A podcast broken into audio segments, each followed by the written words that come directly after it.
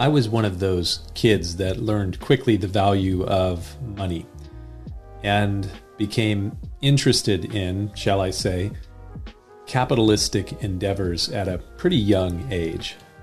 My mom loves to tell the story about when I started playing baseball at age seven or so.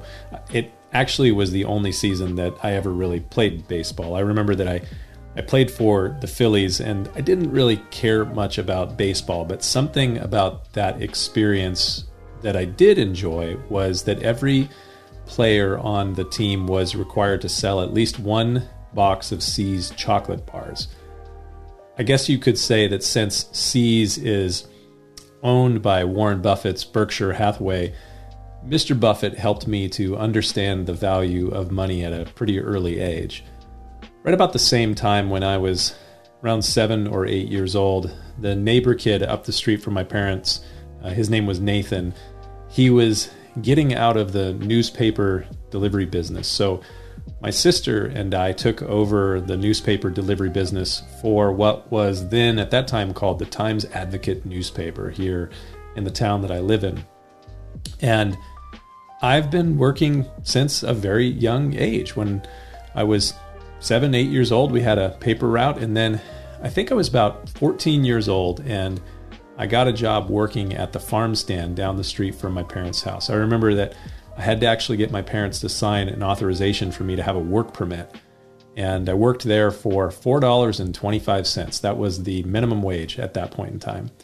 So, delivering papers when I was seven or eight, working for four dollars and twenty five cents an hour. When you when you do that, you don't make a lot of money, but it does teach you some valuable lessons. And one of the valuable lessons I learned at that early stage was the importance of saving to buy the things that I wanted. And another lesson that I learned at that same time was that when you save and spend your own money on things that you want to buy, you are much more likely to value the things that you purchase or to take good care of the things that you purchase. In fact, when I was working for that farm stand making $4.25 an hour, I remember I worked and saved to buy a BMX bike. In fact, it was a Dyno VFR to be specific. And I had agreed with my parents that I would pay for part of it and that they would pay for the difference. And I would say that I took care of that possession, that bike, better than I took care of any other thing that I had had to that point because because I worked for it. And when you are handling the things that you have worked hard for, you are far more likely to keep to keep those things in good order or to keep a close accounting of those things. And I would expect that you would take care of those things better than someone else would when you have worked hard to get them. In fact, I remember years later when I got a different bike, I gave that BMX bike to my younger brother in pretty much the most pristine condition. It was like brand new when I gave it to him. And it was basically destroyed within weeks of giving it to him. Why? Not because he didn't like it, but because he didn't have the same value for it that I did. Ultimately, what I'm talking about is stewardship. Unfortunately, both the word stewardship and the concept of stewardship are somewhat lost in our time. But stewardship is, I think, a, a superordinate concept, one that is, I would say, essential for us to grasp especially if we are to experience the life that I think all of us really want for ourselves. And I would suggest also the life that God desires for us to have as well, this abundant life. If that is the case, if it is the life that we both desire and the life that I think that God desires for us, then a valid question would be how can we begin to lay hold of this lost concept of stewardship again?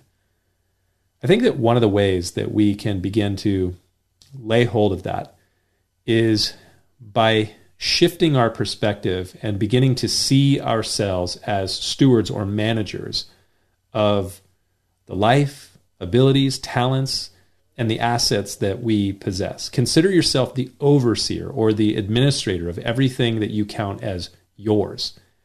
And, and this is important recognize the biblical principle of accountability.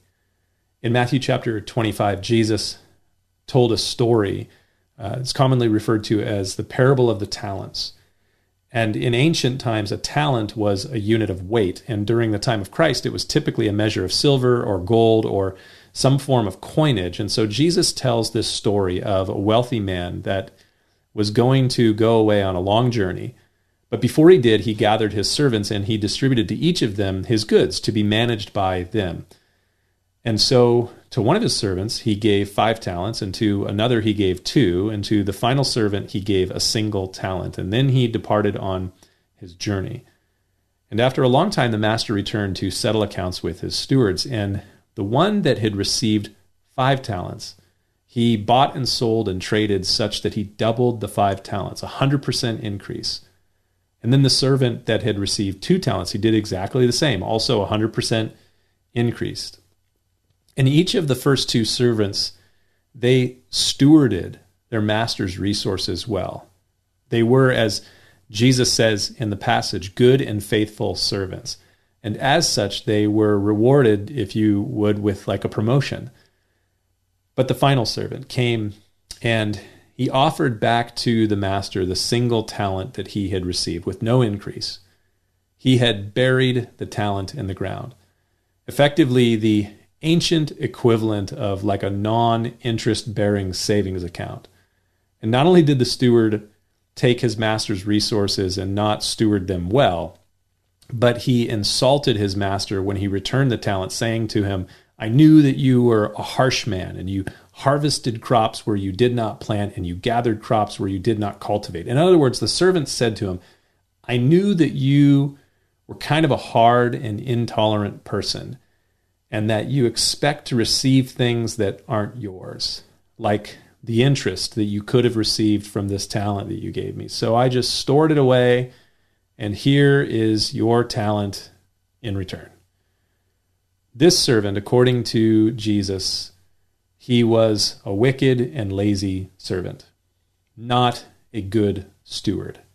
And as a result, on the day of reckoning, the talent was taken from him and he was cast into judgment as an unprofitable servant. It's a sobering story, like many of Jesus' parables.